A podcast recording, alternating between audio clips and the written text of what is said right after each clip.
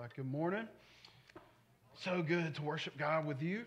And uh, I hadn't had the chance to meet you yet. Uh, my name is Jason Durant, and I'm blessed to be the lead pastor here of Dublin Bible Church. And so, uh, man, would love to meet you if I hadn't had the chance to do that yet. But I always want to introduce myself so you're not wondering who the weird sweaty guy up front is, right? That's me.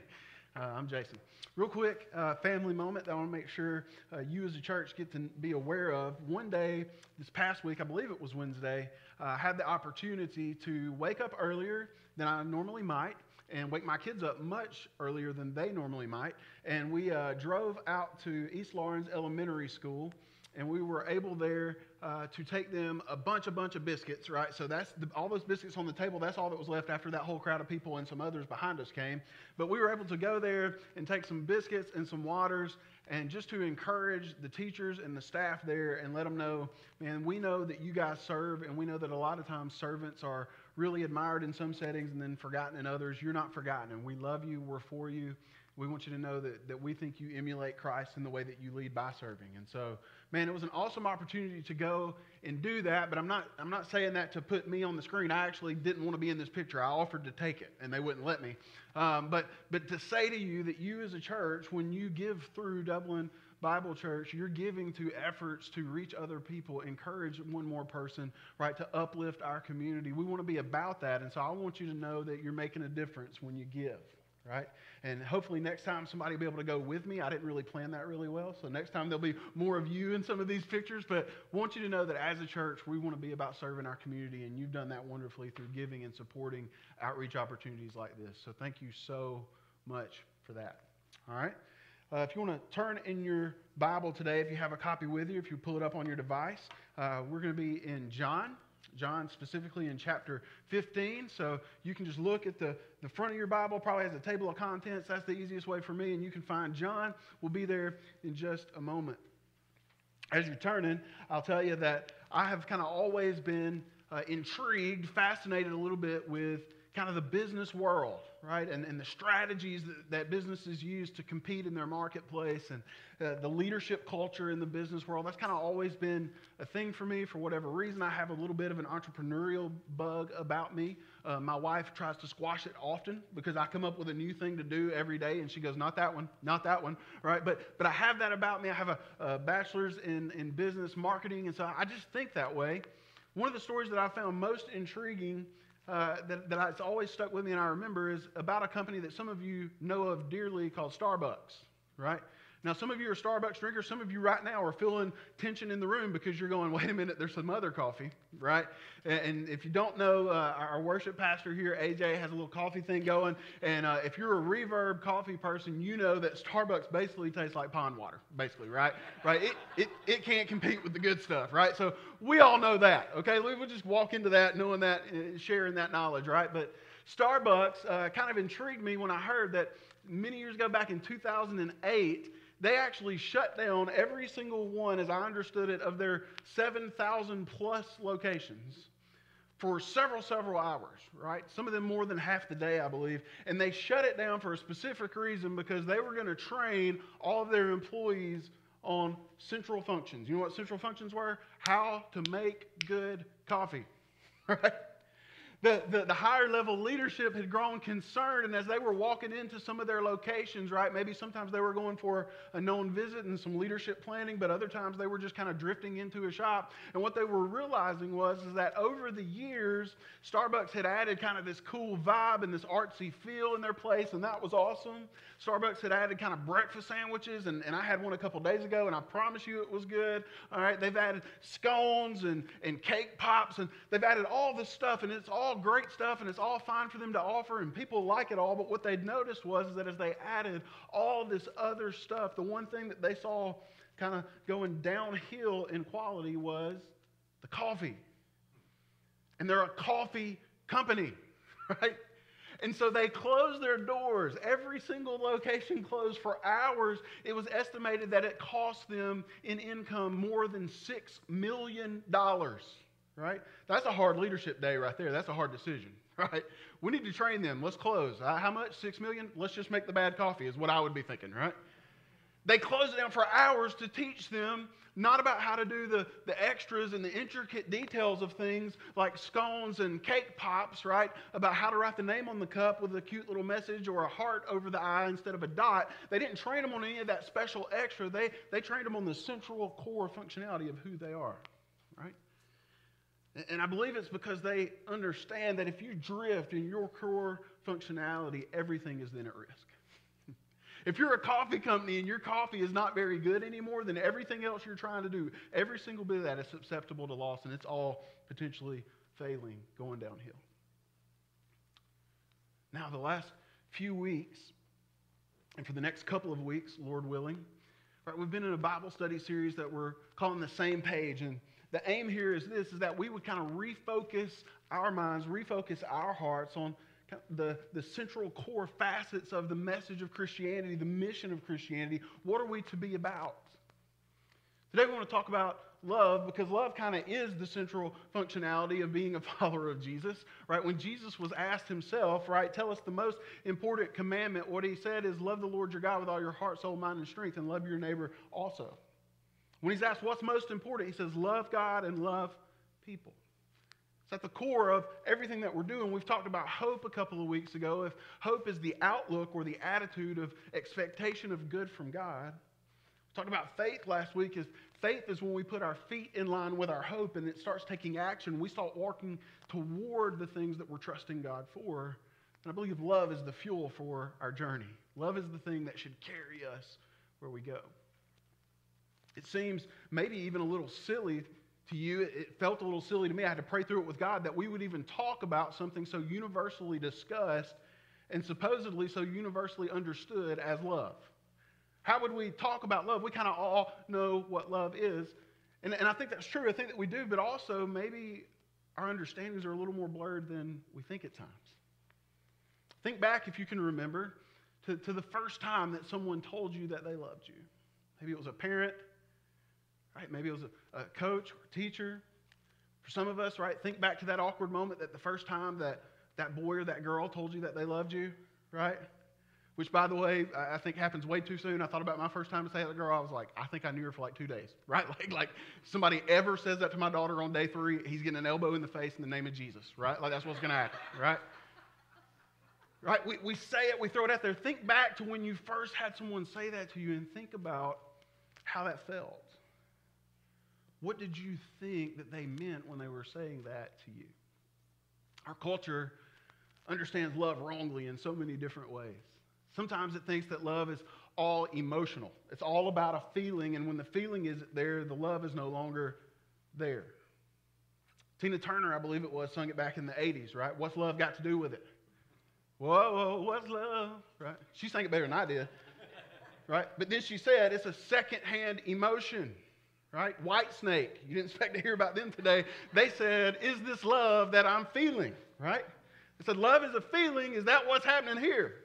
They think it's all about emotion. It's all about a feeling. Sometimes we think of love as only the, the physical contact and the physical interaction, right?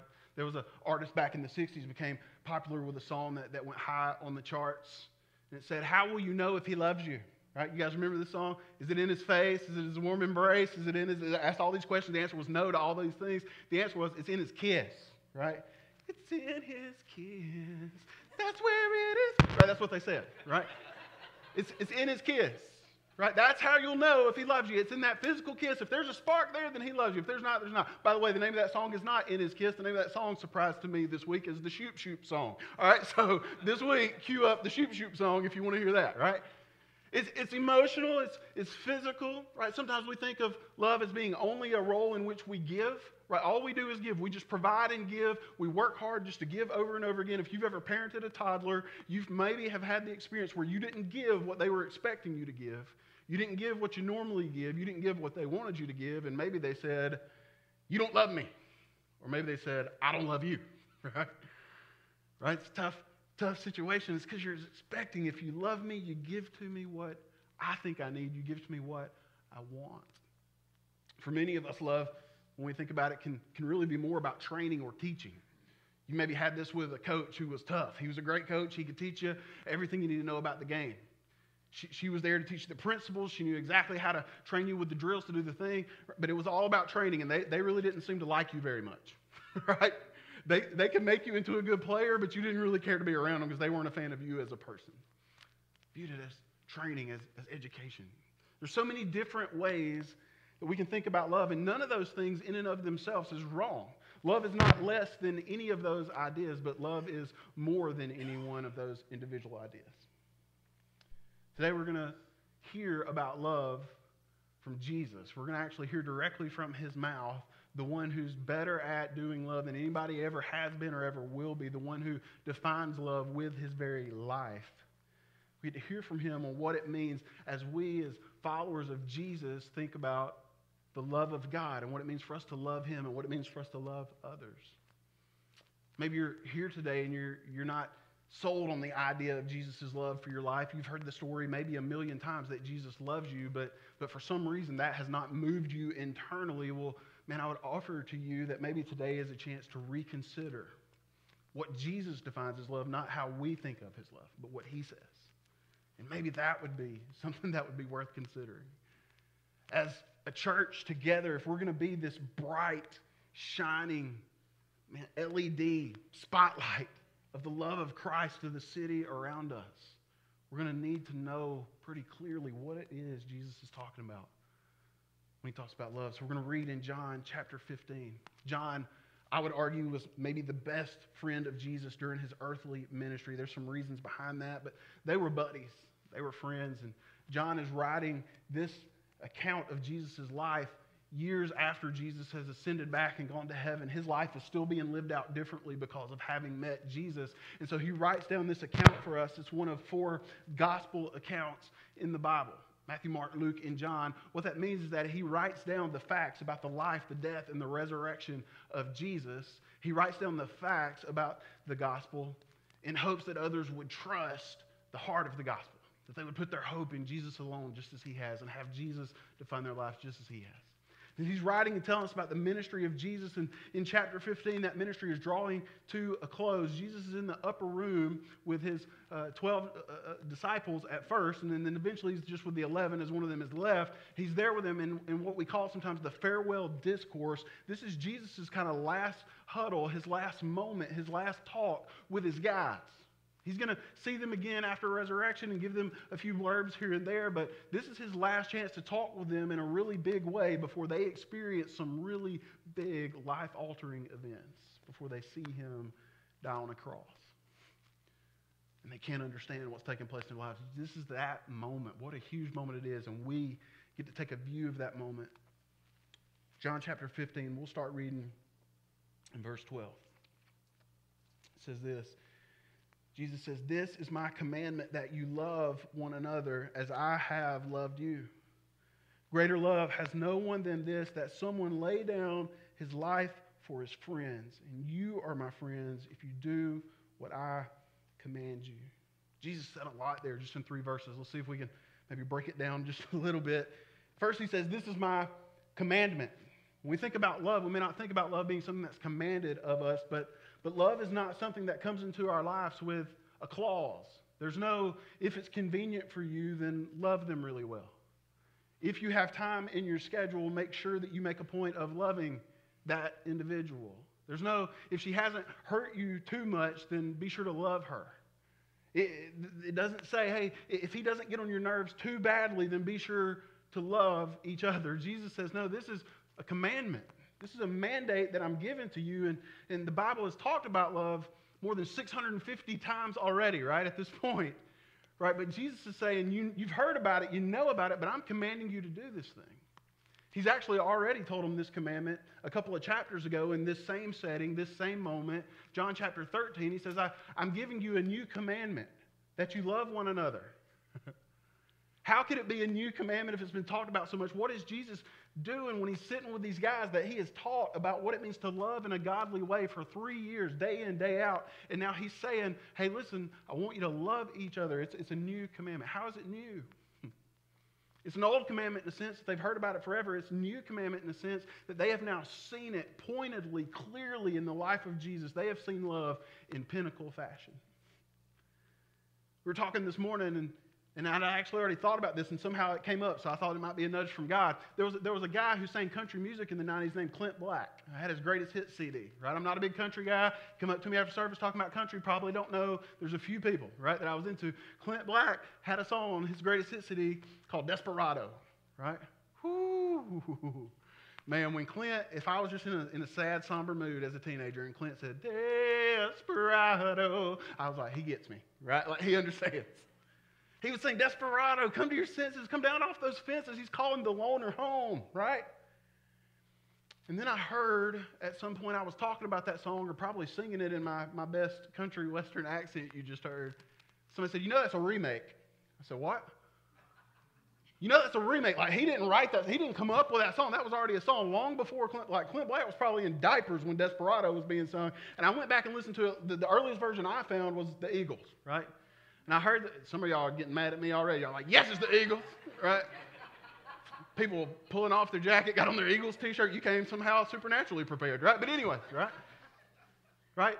But, but when I heard that one, it was like, okay, that's the same song and that's good, right? It's all right. I like it.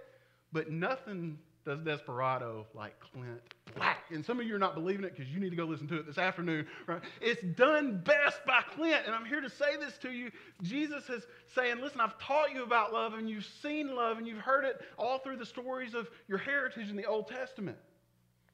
But what I'm saying to you is, I want you to love, and I want you to love the way that I have loved. There is a new way. There's a more defined way. There's a clear way. And as I have loved you, I'm now commanding you to love others. How would we do that, Jesus? He makes it clear for us. He says, As I have loved you, Jesus came to these that would be his apostles, and, and he brought dignity and honor to their lives. He brought purpose to their lives. All from different backgrounds, he came to them and said, Follow me. And there was something about Jesus, and there was something about the opportunity to walk with Jesus that brought all new meaning to their lives. And they said yes, and they followed, and they saw day after day as he was patient with their naivete and with their ignorance. They saw him teach well, even when it would have been easy to just snap on them and walk away. They've seen him love every day, but not just what he has done. Jesus points even further in the next verse to what he's going to do. And he says, Listen, I have loved you, but understand this. Greater love has no one than this, that you would lay down his life for his friends. Jesus is pointing forward and saying, You're fixing to see it. You're fixing to see what love looks like. If you're wondering if love is a feeling or an emotion or a thought or an action, look at the cross. It can show you what love is. And he would go soon thereafter and die on the cross willingly with the ability to call down legions of angels, we're told. He could have squashed the whole thing in a moment. But the Bible tells us he went with joy set before him. There was joy in front of Jesus as he walked towards the cross. The same cross that he cried about in great distress so that blood vessels would, would burst in his forehead and blood would trickle down because he was so stressed as he's crying out to God about this cross and is this the only way? And yet, even though that is true, it's also true that he went towards that cross with joy to set captives to sin like you and like me free. There's no greater picture of love.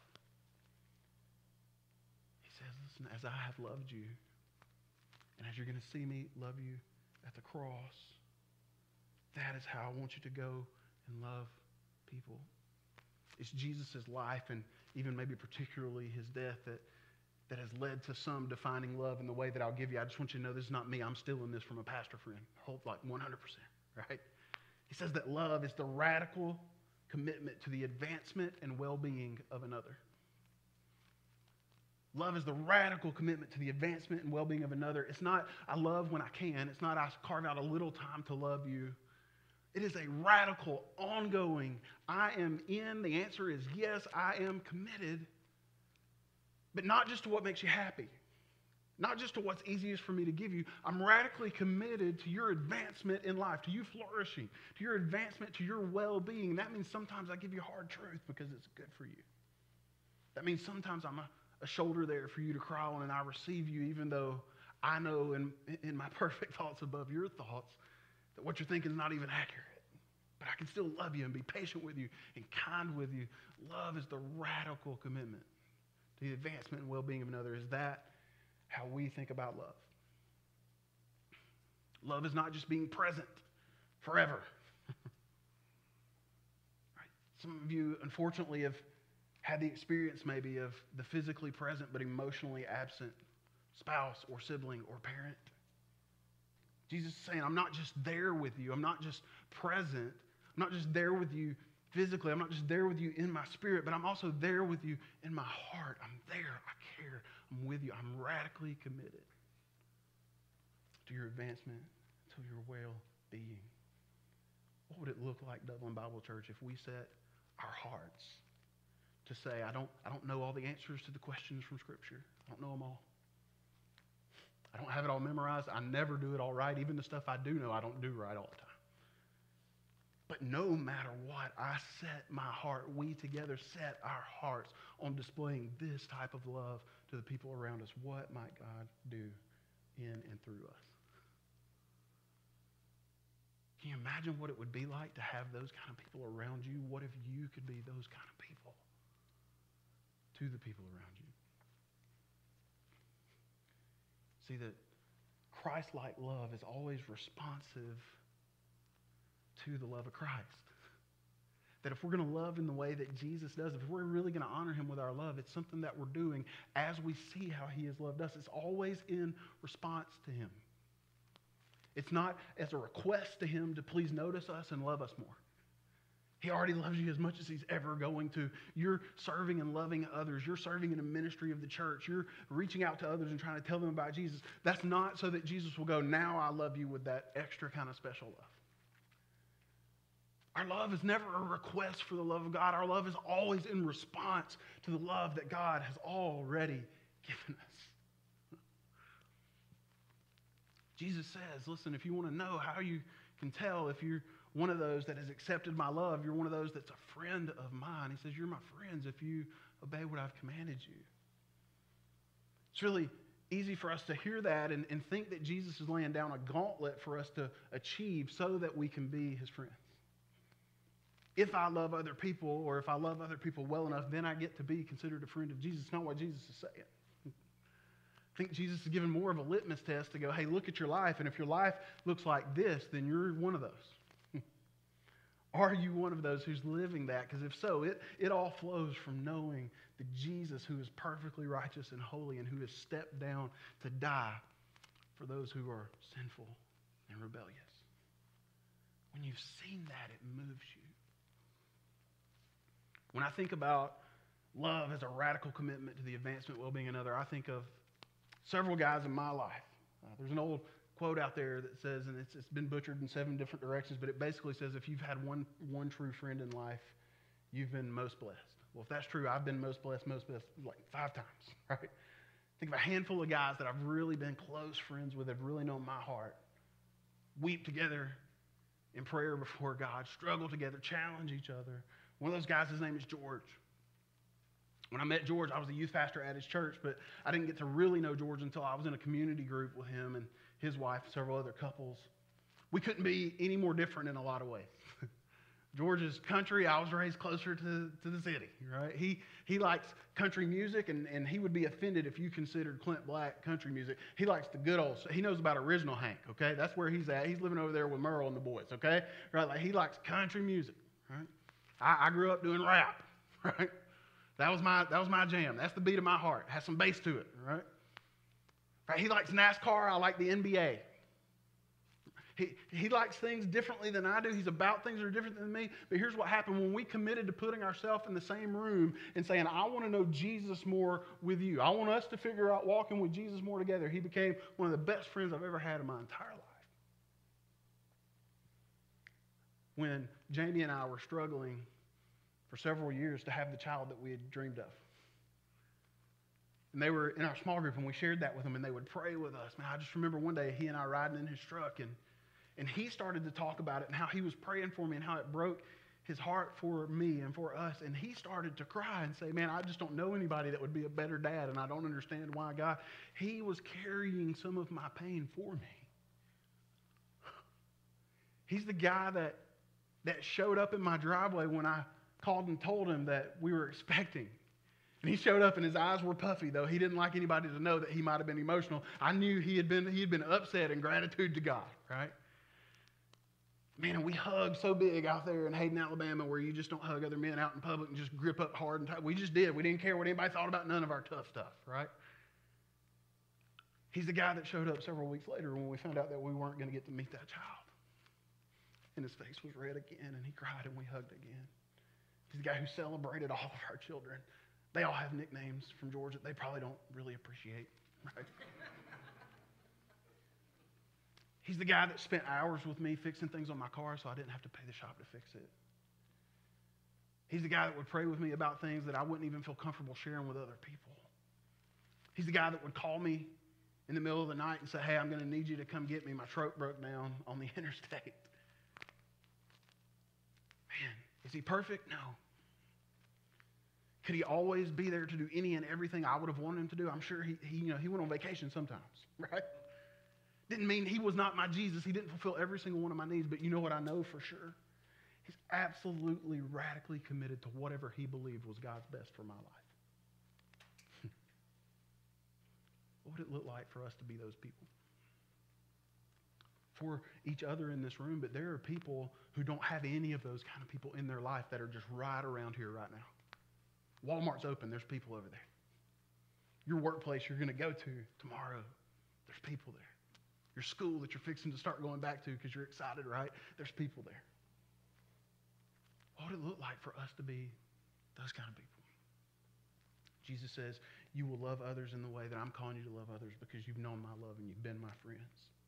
He carries this friend idea further as we jump back, verse 15. Jesus says, No longer do I call you servants, for the servant does not know what his master is doing. But I have called you friends. For all that I have heard from my Father, I have made known to you. You did not choose me, but I chose you and appointed you that you should go and bear fruit, and that your fruit should abide, so that whatever you ask the Father in my name, he may give to you. Couple of things that we see here. Jesus is saying to them, hey, listen, you didn't choose me, I chose you. You didn't come hunt me down and ask to be my disciple. I came in your direction. Some of you may be aware of this, some of you may not, but man, people, good Christian folks that love Jesus a lot, have been arguing for hundreds of years about how the whole thing works of God saving us and, and Him initiating and starting salvation with us. Let me just really quickly, right? We're not going to settle that argument today, and I don't think it's very worthwhile for us to try. But the Bible really clearly says that mm, people have a genuine human responsibility to respond to God, to make a, a genuine decision to follow Jesus Christ with our lives. And we're called to urge people to repent, right? And come to that point and make that decision. The Bible also says that none of that happens outside of the absolute sovereign control of God. The Bible says that even the dice that falls in our lap falls on the number that God has, has sovereignly said it will land on. I think if dice landing in our laps is determined by God, then the God also has a sovereign hand on salvation of souls. Listen, and if you're wondering, like, hey, we just got to make sure those two things overlap just perfectly and all the minutia of that, if that's you, I love you, and we can do coffee. And I didn't say lunch because I'm not going to talk about it that long, right? We can do coffee, right? Because we're not gaining any traction for the love of God to make its way into others' lives. If we're arguing about minutia that the Bible may not make clear to begin with, the reality is that God loves people and he has come toward us. We had never thought the name Jesus, known the name Jesus. We had never even been born to consider our hopelessness and what this whole world is about, and He had already come toward us in salvation. Romans says that God demonstrated His love while we were yet sinners.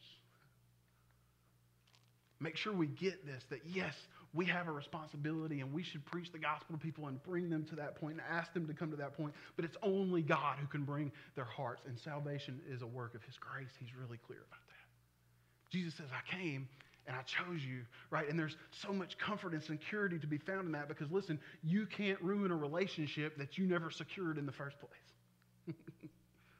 You can't get Jesus to be so impatient with you that he walks away and leaves when he's so committed that he's already given his life to say how he feels about it. Right? So he says, Listen, I chose you, I came to you. He also says this you're my friends, and here's a way you can know you're my friends, right? When somebody is just a servant, They don't get to know really the master plan. They don't get to know about the, the master. They just kind of do what they're told. They get a to do list and they check the box and they go and do it. So that's not the case with you. I have let you know me. I've let you know everything that I've seen from the Father. I've shared with you. I've taught you. You got a real behind the curtain look into my life, into me. You got to know me, not just some principles. If we're to love the way that Jesus loves, we'll initiate with other people and we'll share our true selves with them. we won't wait on the church to organize a program that sets us up just right so that everybody can be perfectly comfortable to meet other people. Now, I, I hope the church can certainly facilitate us being outreachers, right? But we won't be waiting as if the mission of Jesus depends on some kind of plan on a calendar. Won't be waiting, we'll be initiating, we'll be going towards instead of stepping away from people who are different from us. It's hard for me. The Lord has done much in my life, but I'm promising you, under the veneer, like a lot of times, I have the social skills of a donut. Zero. Right? I just don't have them. But so oftentimes I sense the Lord just prompting me and drawing me like, go, go talk. Go love that guy. Can you imagine how hard it is to be the one person that nobody really knows when you walk through the doors of a church, this one or any other? Do you think it's more awkward for you to go and love on somebody or for the person who's showing up for the first time ever.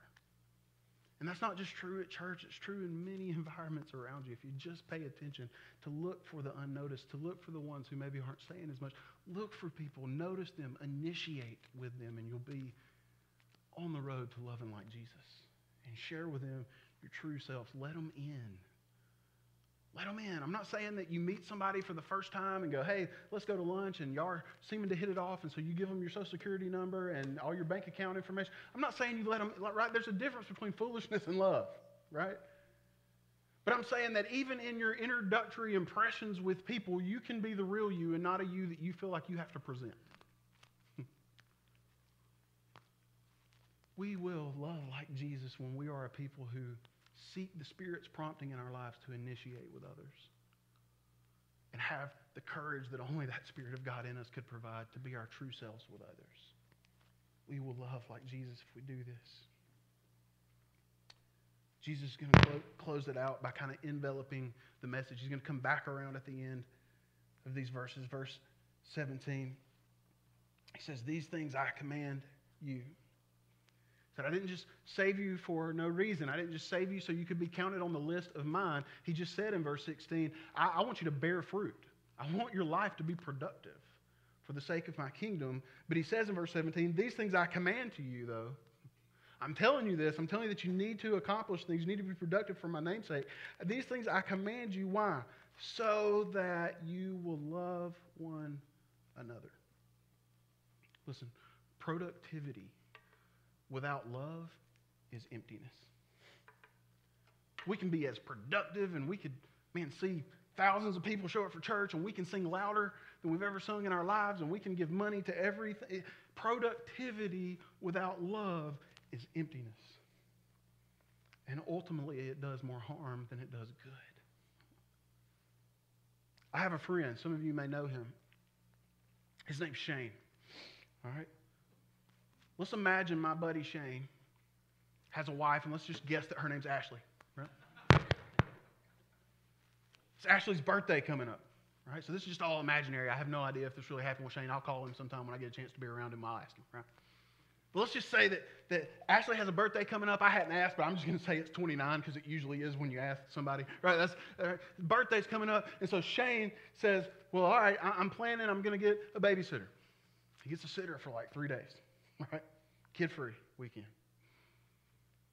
Goes out to a wonderful dinner, spends more money than any person should ever humanly spend on food.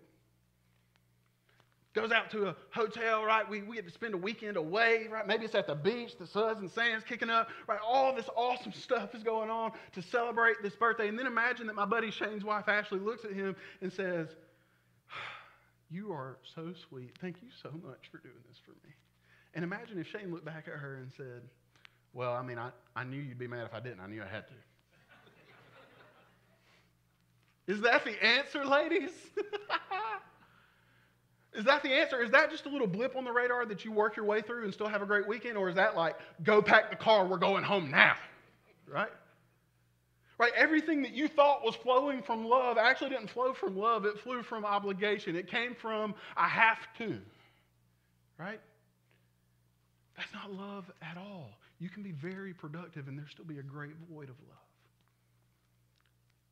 On the flip side of that coin is that even the smallest thing done from a true intention of love can be so meaningful. You know this.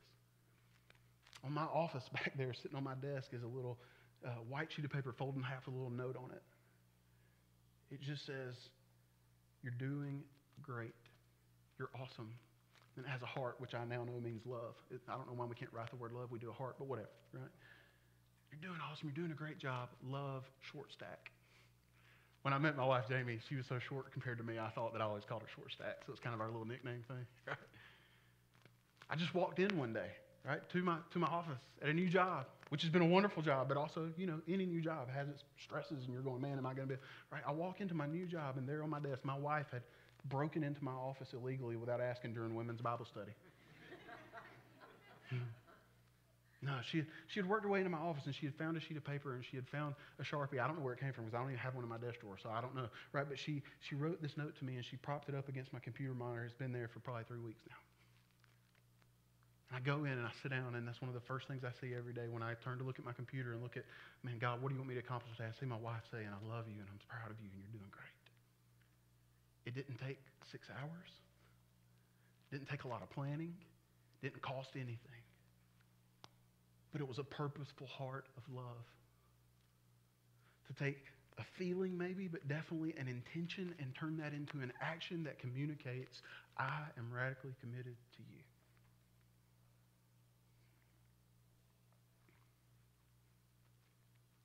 What does it look like for us to return that kind of love to God? We'll never love others the way that we could until we appreciate the love of God and return his love to him. Does God get that kind of love from you where you go, God, I'm, I'm radically committed to your name? God, I'm in. My answer is yes, no matter what you're asking for, because I'm radically committed to you, God. What does it look like for us to be radically committed to each other? And I just want to commend you as a church. I think in grand measure, man, you're doing it. You love each other so well. What does it look like for us to continue and even grow further in that type of love? What does it look like for us to love the people who aren't here yet, the people who aren't part of not just this faith family, but who aren't part of our capital C church Christian family because they don't hope in Jesus yet? What does it look like for us to love them with that kind of love? Today, if you're here and you don't know Jesus, if you don't have a relationship of faith in Jesus that connects you to God and you're in relationship with God, you talk to Him, He moves your heart. There are times when, you, when it feels like you don't know where He is. At least that's my Christian experience. But at the end of the day, you're seeking Him out in His Word. He's moving you.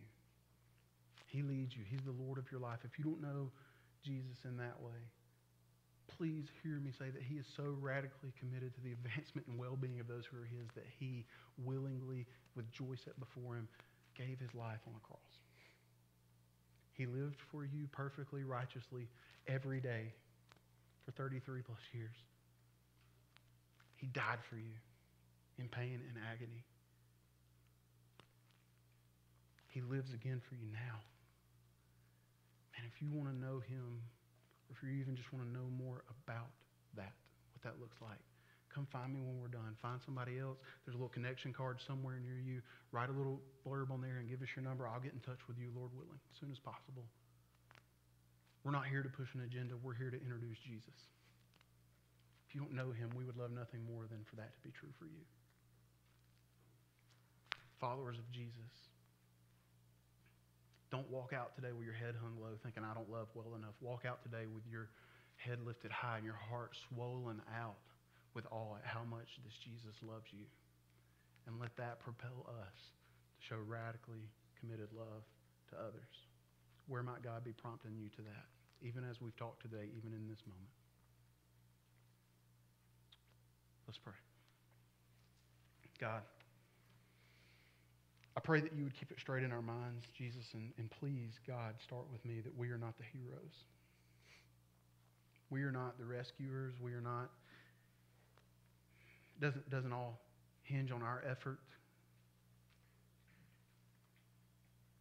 Please help us to keep that straight. Please help us to go after having beheld you and seen you so that we remember how to love. Please help us to go fueled by how much you love us. But God, I pray that you would not let us loose until we go into the world to show your love. Prompt us now, God. Remind us now, the person that we know, the family member, the friend we hadn't talked to in a long time, the person that we'll bump into at lunch. Whoever, God, I pray that you would prompt us, that you would lead us, and that we would be people who love like you love. God, I don't want to just say that because it's a neat Christian cliche. I'm asking you to actively move in our hearts such that we won't be happy unless we are loving others on purpose. And God, I pray that as that happens, we would see much accomplished for the glory of your name alone. Lead us in what that looks like. We ask it all for the glory of your name, Jesus.